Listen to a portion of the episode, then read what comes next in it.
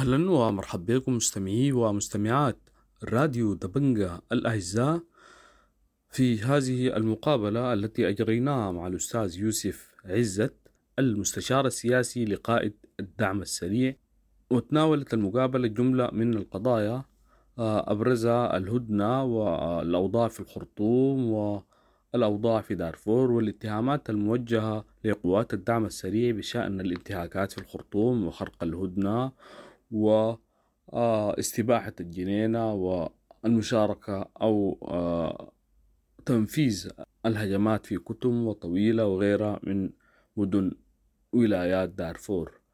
وفي البداية بنقول له مرحبا بك يا أستاذ في راديو دبنقا.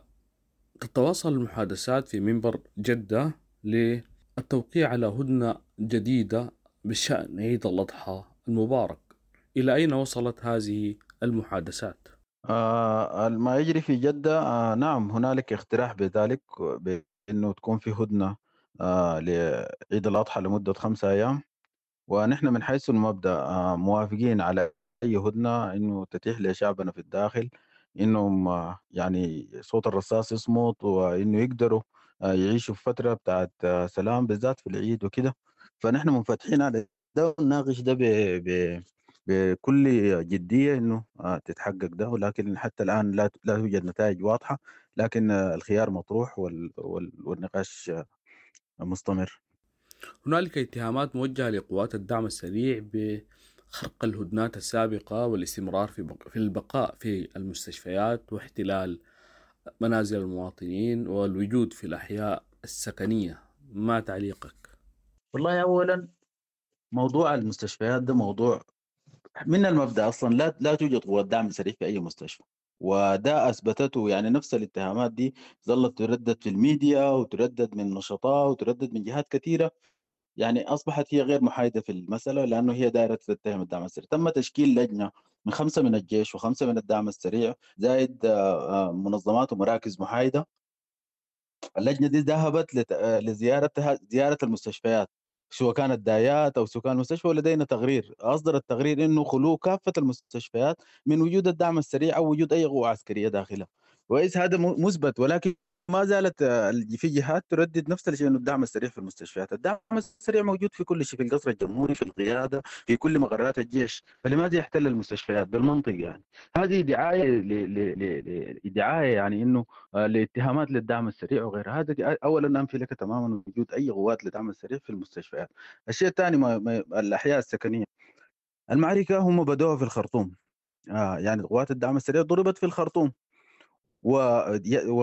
ويعلم من قرروا ذلك وبما فيه قيادة الجيش أنه الخرطوم كلها منطقة مدنية، بما فيه قيادة الجيش العام، القيادة العامة للجيش توجد وسط البلد، توجد في داخل الأحياء، سلاح على إشارة في بحري، يعني كل المغرات تحت الجيش الموروثة والموجودة هي داخل الخرطوم وليست خارج الخرطوم. فما زالت وجود الدعم السريع في هذه المغرات شيء طبيعي. غير هذا الشوارع الرئيسية في كافة الخرطوم والكباري يسيطر عليها الدعم السريع ويضع فيها ارتكازات للتفتيش للأمن لإحكام سيطرته على هذه المناطق. هذه المناطق نعم هي الخرطوم كلها منطقة مدنية، وبالتالي مسألة الدعاية وبيوت الناس وغيره لا، هذه كلها نوع من إخراج الدعم السريع من الخرطوم بشكل بتاع دعاية سياسية.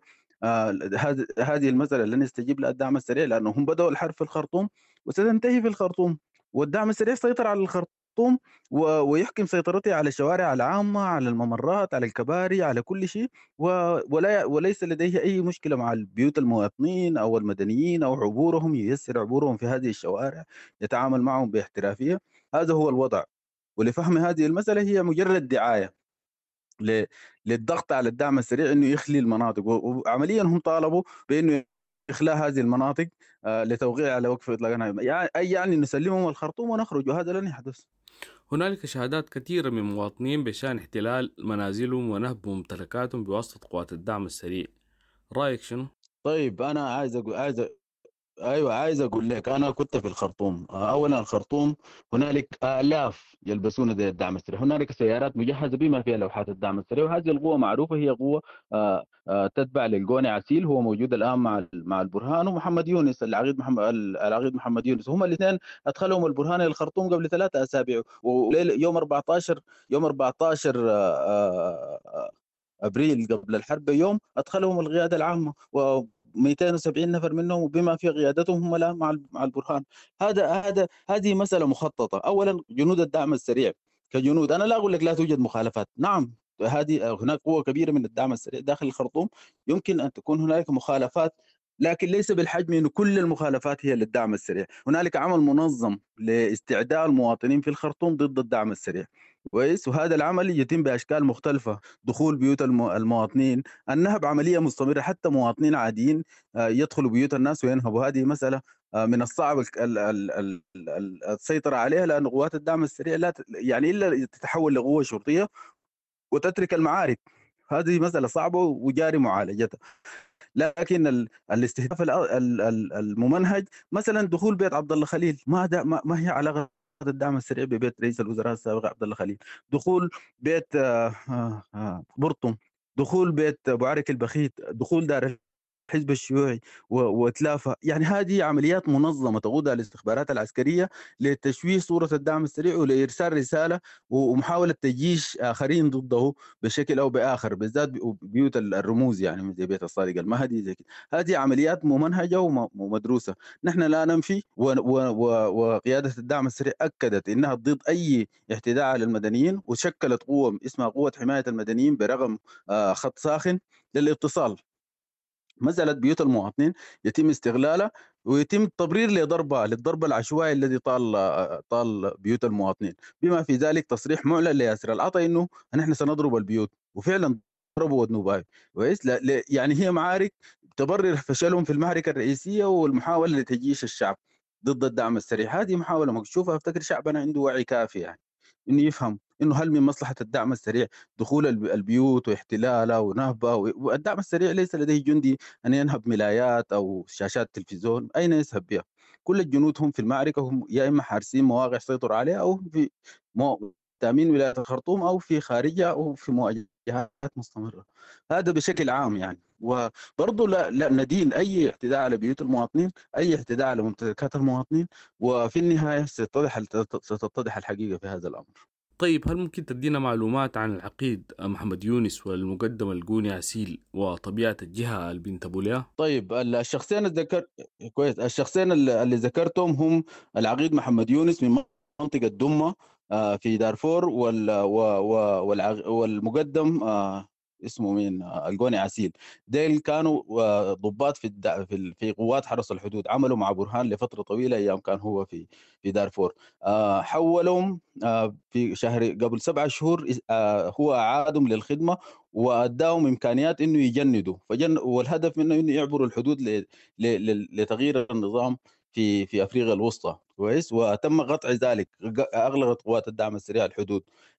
هذه القوات تشكلت وحتى صدر 20 أبريل بأنهم بتبعيتهم المباشرة لقوات حرس الحدود وإلحاقهم بالقوات البرية، أصبحت قيادتهم من الجيش، يقودهم الآن عقيد في الجيش عمل في الفرقة السادسة مشابه الفاشر لسنوات اسمه أبو بكر ود العسيلات، الزول ده معروف للناس أنه هو كان مسؤول من ملف حرس الحدود. فالناس دي الآن موجودين في الخرطوم. في اليوم الأول أو الثاني للحرب هم هاجموا كل السفارات الغربية بإرشاد الاستخبارات العسكرية، وتم التصدي لهم وتم تحت حراسة كافة السفارات الغربية. هذه القوة دخلوا منهم 3100 للخرطوم بزي الدعم السريع وبسيارات وبكافة المعدات. الهدف إنه يعني أنا أديك الهدف الخفي، الهدف إنه خلق معركة بين نفس المكونات الاجتماعية اللي بينتمي لها قائد قوات الدعم السريع وبين مكونات من نفس القبيله، يعني من تحديدا من قبيله الرزاقات يعني، وهؤلاء هم معظمهم يعني قياداتهم من هذه القبيله، وبالتالي خلق صراع داخلي في الخرطوم بين اطراف هذه القبيله، والدعم السريع كان واعي لهذه المساله لانه هذا اوتوماتيكلي سيقود للشرخ داخل القبيله في دارفور، وداخل المكونات العربية في دارفور. لذلك الدعم السريع تعامل معهم بحكمة شديدة بما في علمنا بوجودهم في بيوت الناس، لكن إذا تم الاعتداء عليهم أو إخراجهم أو ضربهم أو قتل أي منهم على طول سينعكس ذلك في الواقع الاجتماعي في دارفور. هذه لأن تلك هي خطة الاستخبارات العسكرية، وإن الصراع في الخرطوم سيتحول لصراع بين فصيلين من نفس المكون الغبلي، ونحن أكبر من أن نقع في هذا الخطأ. هذه هي القوات التي لا يجد أهل الخرطوم أو المتابع من الخارج أي تفسير لوجودها، أي نفس السحنات، نفس الكدمول، نفس طيب ديل دعم سريع وديل دعم سريع، كيف تفرق بينهم؟ لكن نحن راصدين كل شيء وعارفين كل شيء، وعارفين من يدبر ومن يخطط ومن يقودهم ومن يعمل ومن يوجههم ومن يعني يحرضهم على السرقات. من هؤلاء الناس ارتكبوا فظائع، بنوك، سيارات المدنيين. نحن قبضنا سيارات في الأبيض ماشية دارفور كويس، من يعني سيارات مدنيه.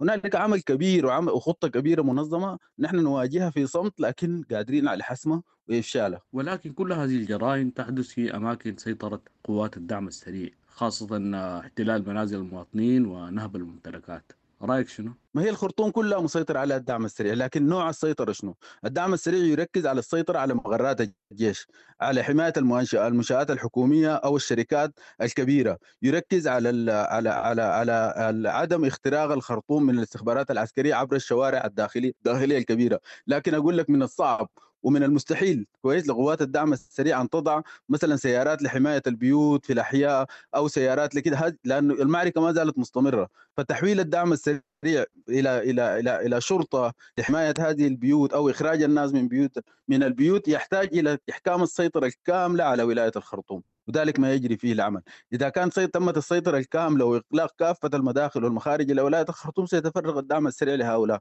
لكن الآن إذا انشغلنا بهذه المعركة، أن تتواجه الطيران، أن تتواجه حروب يومية، تواجه قوات قادمة من الأقاليم للخرطوم، فلا يمكن أن تضع جنودك في قضايا.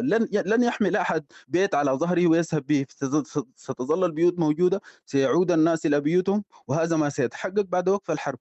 أنا لا أنفي أن هنالك ممارسات كثيرة، هناك سرقات، هنالك اعتداءات، هنالك أشياء كثيرة تحدث، لكن الدعم السريع ليس لديه القدرة أو الآن في ظل المعارك والانشغال بها أنه يتفرغ لمثل هذه القضايا، لأنها ستحسم وكل هؤلاء سيحاسبوا. راديو دبنقا كان أجرى مقابلة مع أحد أعضاء اللجنة التمهيدية لنقابة الأطباء، وقال إنه تقرير لجنة 5+5 غير دقيق، وإنه الدعم السريع أخلى المستشفيات من المظاهر العسكرية خلال زيارة الوفد ورجعها بعد الزيارة مباشرة.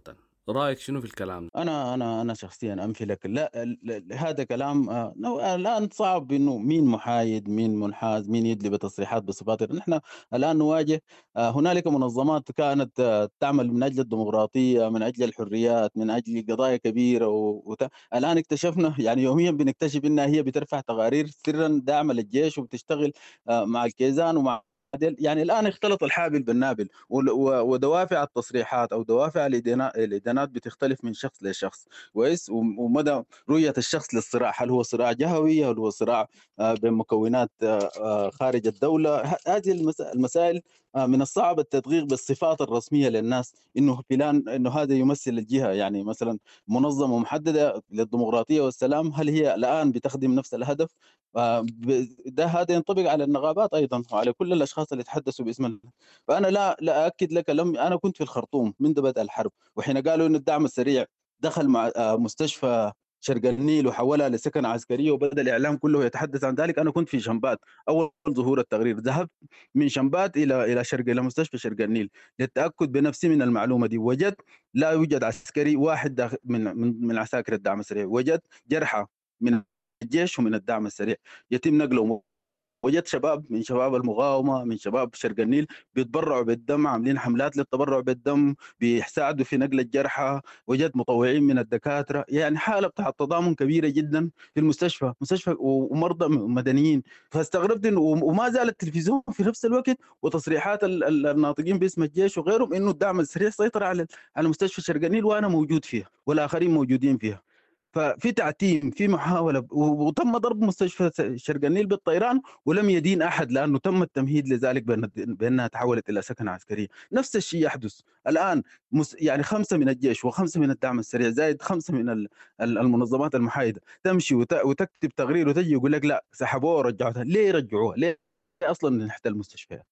هذا يعني بالعقل وبالمنطق، يعني التشكيك في كل شيء، حتى التقرير لأنه ما تغيير، هل نغيب الأطباء هو ذهب قبلها ونشر صور أو تأكد بنفسه أنه كانت هناك قوات، هل الآن هو ذهب؟ هذه مسائل ضحضة بيتم بتقارير، ضحضة بيتم بأنه الهدف من وراه، وضحضة بيتم أيضا بهل الدعم السريع محتاج أصلا لموقع مستشفى؟ يعني الدعم السريع يسيطر على معسكرات الجيش كلها في ولاية الخرطوم، لماذا يذهب لمستشفى هو؟ والمدارس أفضل، مدارس فاضية موجودة، المغارات الحكومية بكل ولاية الخرطوم في يد الدعم السريع، فما الحاجة لأنه يذهب يحول مستشفى لسكن عسكري؟ هي نفسها بس بالمنطق. أيضا ذكرت تقارير دولية ومحلية أن قوات الدعم السريع ضالعة في اغتصاب عشرات الحالات في الخرطوم، والتقارير دي صادرة من جهات أممية وجهات حقوقية في السودان مثل وحدة مكافحة العنف ضد المرأة وغيرها من الجهات. ما رأيك؟ ملفت مما ظهر في الإعلام موضوع الاغتصابات. قيادة الدعم السريع كلفت مدير الدائرة الطبية بمتابعة الملف immediately، يعني التحقق منه، لأنه كان هناك مستشفيات أبلغت أنها تلقت حالات. تمت متابعة هذا الملف في الأيام الأولى بالاتصال بالمستشفيات، بالبحث عن وصول الضحايا، للتحقيق في الحوادث، وبالتالي في النهاية جميع هذه الإبلاغات طلعت مجرد كلام، ما في أي ضحية استطعنا الوصول لها. بعدها خفت الموضوع، بعد شوية بدأ إنه هذه المسألة بتاعت 53 حالة وغيرها هي تقارير أرسلت مسبقا. أنا اتصلت على جهات حقوقية بهذه المسائل من منظمات لها اسم قبل لها كده، تم إرسال معلومات.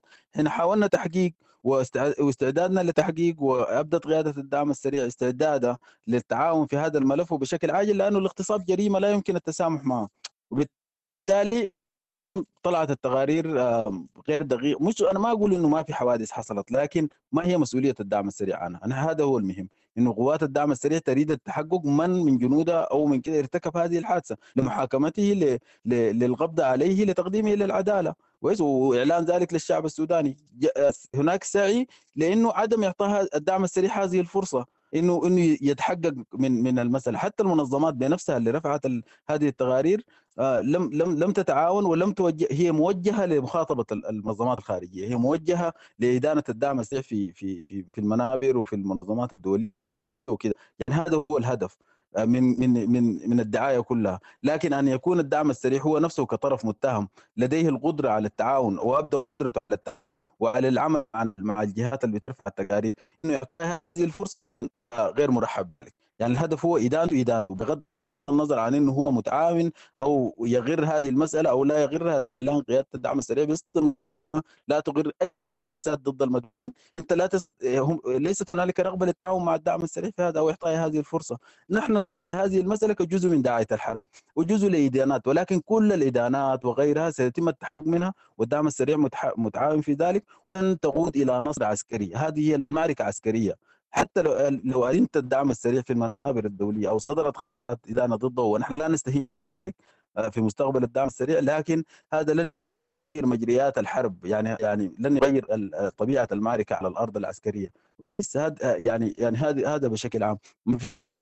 فيديو الأمس قيادة الدعم السريع مستعد للتعاون التام، القبض على الأشخاص. هذه مسألة مفبركة ومعروف، يعني سيناريو معروف. لا يمكن أن شخصا يغتصب ويفتخر بالاغتصاب ويسمح بتصويره في كل هذه المسألة، يقول لك لا صور من الشباك أو جارتهم أو هذه تبريرات واهية، وستخرج فيديوهات. للأسف نحن خلال ال30 سنة الماضية تعودنا على أسلوب جهاز الأمن، على أسلوب الاستخبارات، على أسلوب الحركة الإسلامية في نشر مثل هذه الأشياء. والهدف واضح، هو يعني هم دعوا للمواطنين للتسلح، رفضوا مواطني ولاية الخرطوم الفكرة واشتغلوا إنه نحن مواطنين في الناس المين ما بيعرض نفسنا لمواجهات، لأنه مجرد تحول إلى مسلح يعني أنت ستصير هدف لأحد الطرفين. إذا سلحت مع الدعم السريع الجيش حيضربك، وإذا سلحت مع الجيش الدعم السريع حيضربك. وبالتالي هم حاولوا إقحام المواطنين في معركة هم فشلوا في إدارتها، فشلوا في الانتصار فيها، والآن بيستخدموا هذا الأسلوب المستفز والمحرض لنزعات.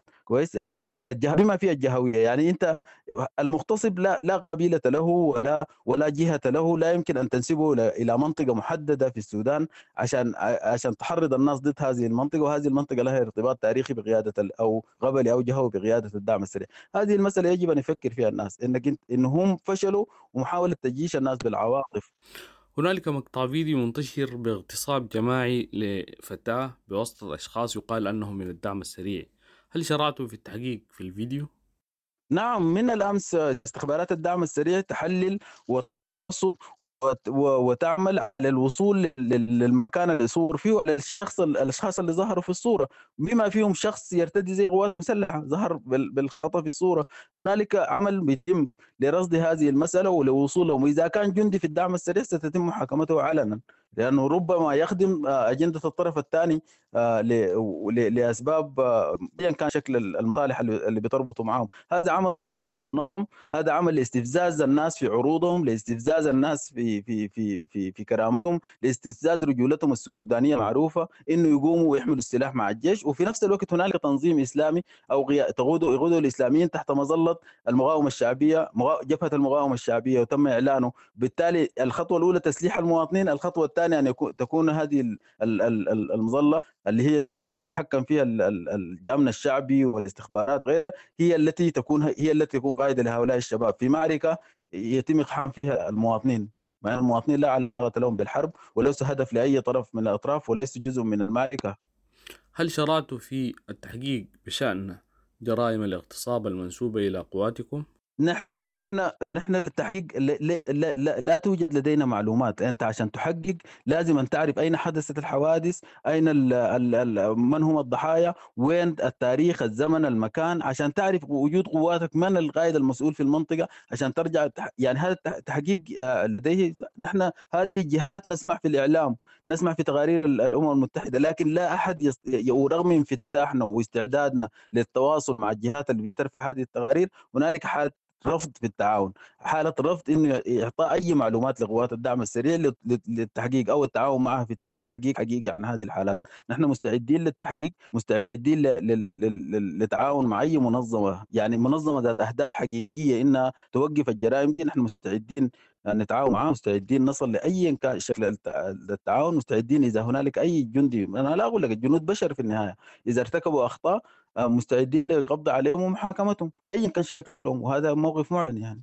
ننتقل الآن لمحور آخر وهو محور دارفور، ومن المعروف أن الجنينة شهدت أحداث دامية راح ضحيتها أكثر من 5000 وأصيب 8000 بحسب التقارير.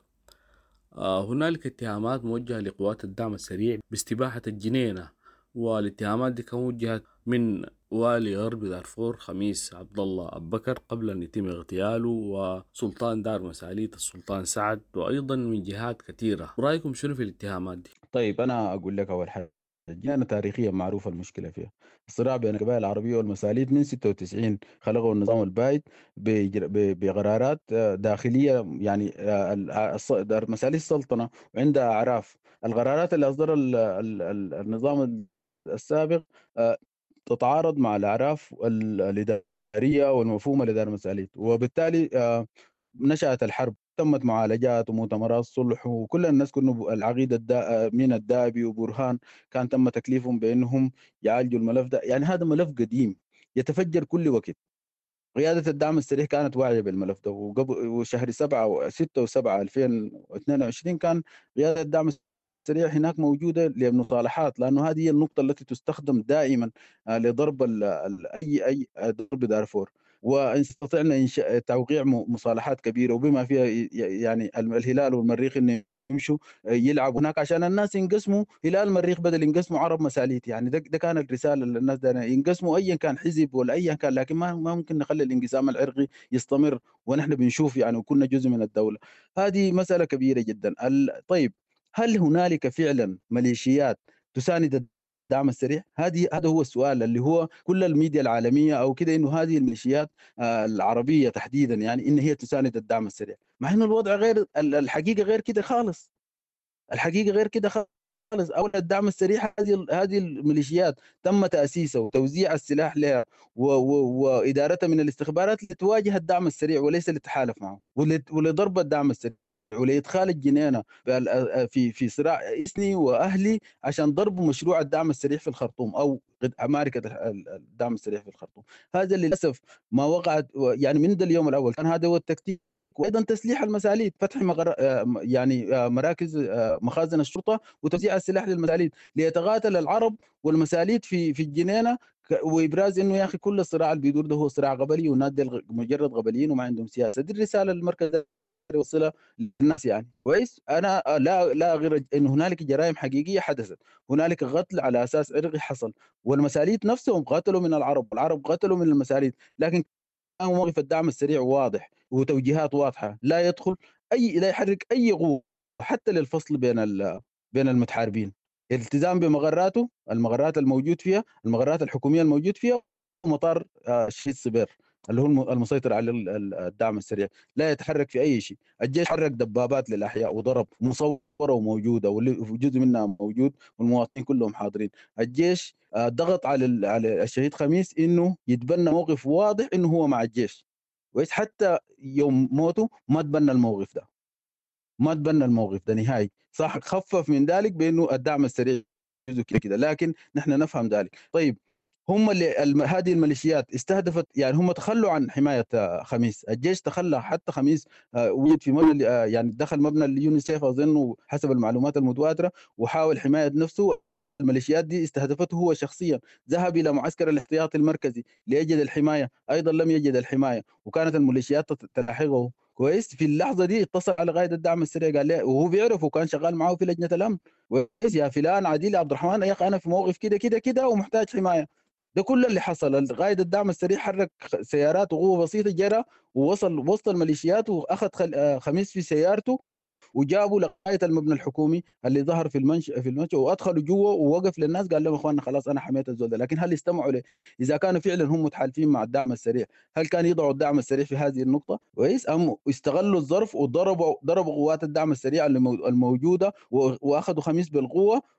ورغم انه تم اخراجه، حسب ما عرفت انه تم اخراجه بسيارتين وكان ماشي تشات ومشى وعدى من 3 ارتكازات بتنسيق من الغايد، لكن في النهايه غبط عليه وقتل بالطريقه البشعه اللي شفناها.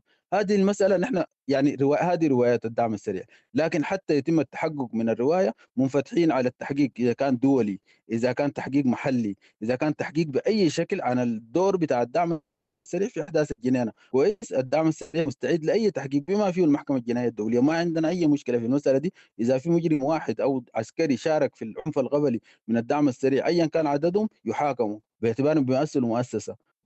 كويس، نحن ليس لدينا مصلحه، وبالمنطق ما مصلحه الدعم السريع في معركه زي دي في وقته في قاتل في الخرطوم، وما مصلحته في انه يقتل خميس بالطريقه دي وينشر باعتباره جزء من الدعم السريع ويتم استغلال الحادثه وهو بيقاتل في معركه في الخرطوم هدفها اكبر واوسع لتاسيس بلد جديده، لتاسيس مستقبل جديد، لانهاء دوله 56 في اجنده كبيره جدا يتورط في صراع قبلي. هذا بالمنطق الا تكون قياده غير واعيه او الدعم السريع غير واعي بطبيعه المعركه او بطبيعه الاجنده اللي بيقاتل من اجلها.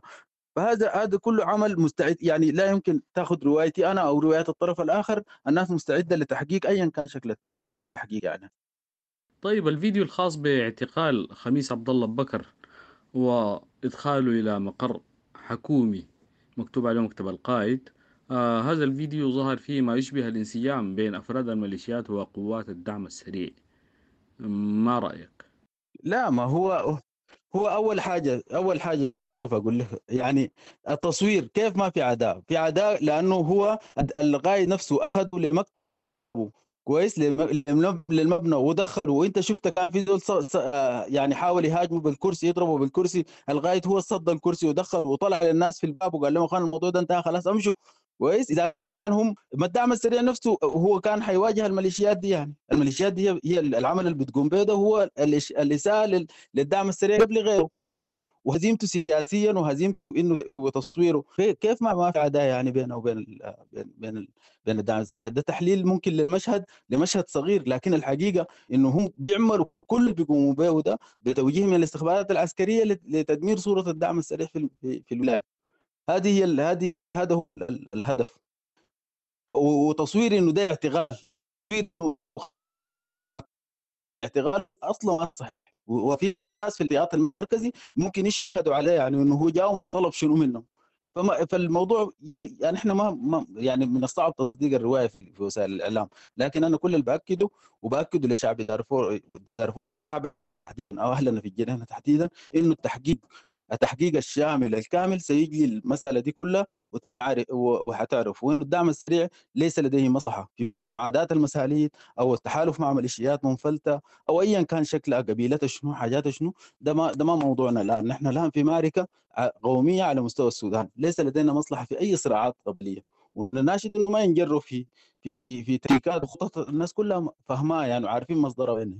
ايضا هنالك اتهامات موجهه لقوات الدعم السريع بمهاجمه المواطنين والنازحين في كتم بولايه شمال دارفور، وهذه الهجمات راح ضحيتها عدد من الاشخاص. طيب حد اول انا من كتم دي مدينتي يعني كويس، وعارف طبيعه الصراعات فيها. كتم يعني ما حدث في كتم مختلف. كتم نعم الدعم السريع استهدف بشكل مباشر الحامية وسيطر عليها، سيطر على الحامية، لكن ماذا كان قبل سيطرة الدعم السريع للحامية بيوم أو يومين؟ هنالك العقيد حافظ داود في حرس الحدود. العقيد حافظ داود ده قبل أسبوعين من الحرب كان قاعد مع برهان في الخرطوم، ليس طرفا، هو عنده عداء معروف مع الدعم السريع كويس.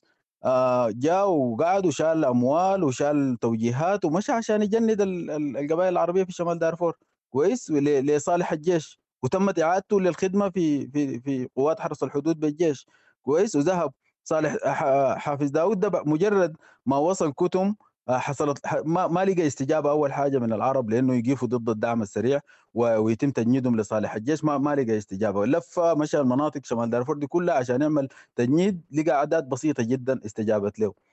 طيب حافظ داود ده تم اغتياله جنب البير بتاعت الخراجة، أنا بعرف المناطق في جنينة مكين، هو طالع وماشي تم اعتراضه وضربه وقتله كويس. قتله انت عارف انك لما تقتل شخص هو بيمثل قيادة لفرع من فروع القبائل او لاي قبيلة، بالتأكيد التوقع انه شنو رد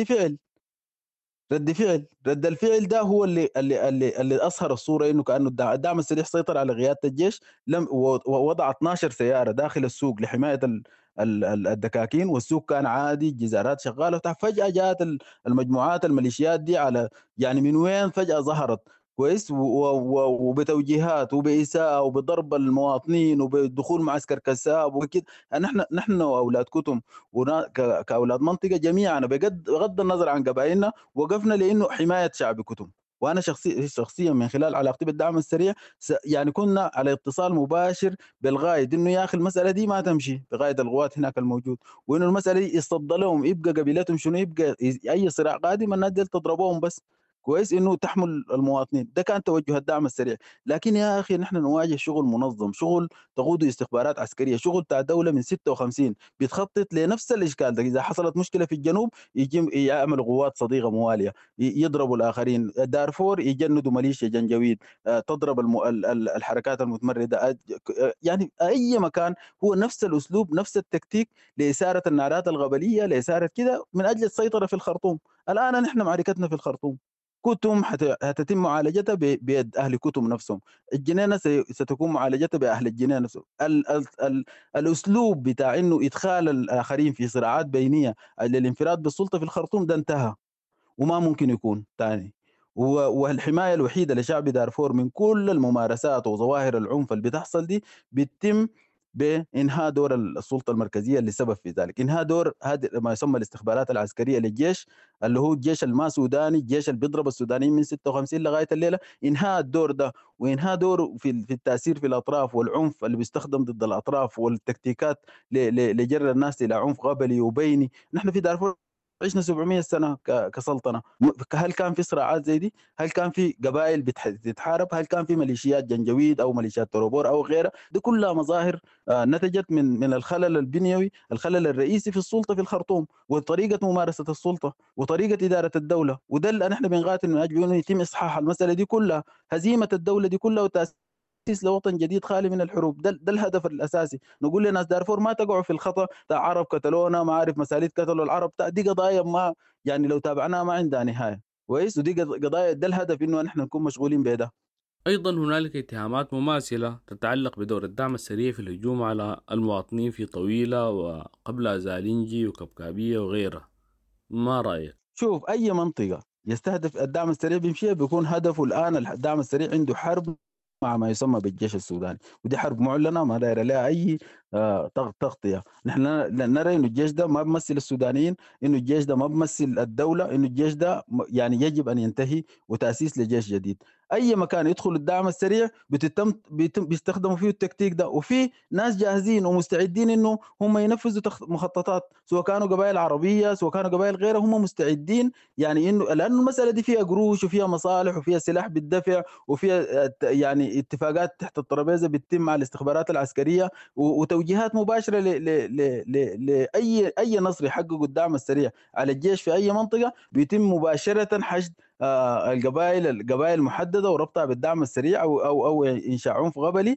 عشان انه تطلع الصوره لا انه ما انتصر على الجيش، لا انه الصوره انه في صراع قبلي الدعم السريع انفولف فيه. المساله دي بقت واضحه ومكشوفه، وما افتكر ان احنا بعد 20 30 سنه حروبات مع النظام ده ثاني نقع في نفس الخطا، نفس التكتيكات دي انه تنجح علينا. افتكر انه احنا بالدم بالموت بما دفعناه من ثمن في دارفور يجب انه نوعه ونعرف المخطط ومشاكلنا، نحن نجي نقعد نحن ابناء دارفور، كويس؟ انه نحن نقعد وباداراتنا وبتاريخنا وبارثنا الموروث في حل النزاعات وبتاريخ دارفور وحكماء، انه المسائل دي كلها تتحل ويحصل جبر ضرر، يحصل محاكمه الناس المسببين في العنف واعاده دارفور للسلم. لانه لو تركنا دارفور وده المخطط الماشي انه تتورط في عنف قبلي واهلي وهيستمر، ما حنقدر نسيطر عليه ثاني، ولا حتى لو الدولة دي انتهت ما حنقدر نسيطر عليه. فأنا برسالتي الوحيدة وبدين أي عنف قبلي أيا كان شكله أيا كان ممارسه، لكن في نفس الوقت بدعو الحكمة، بدعو الناس إنه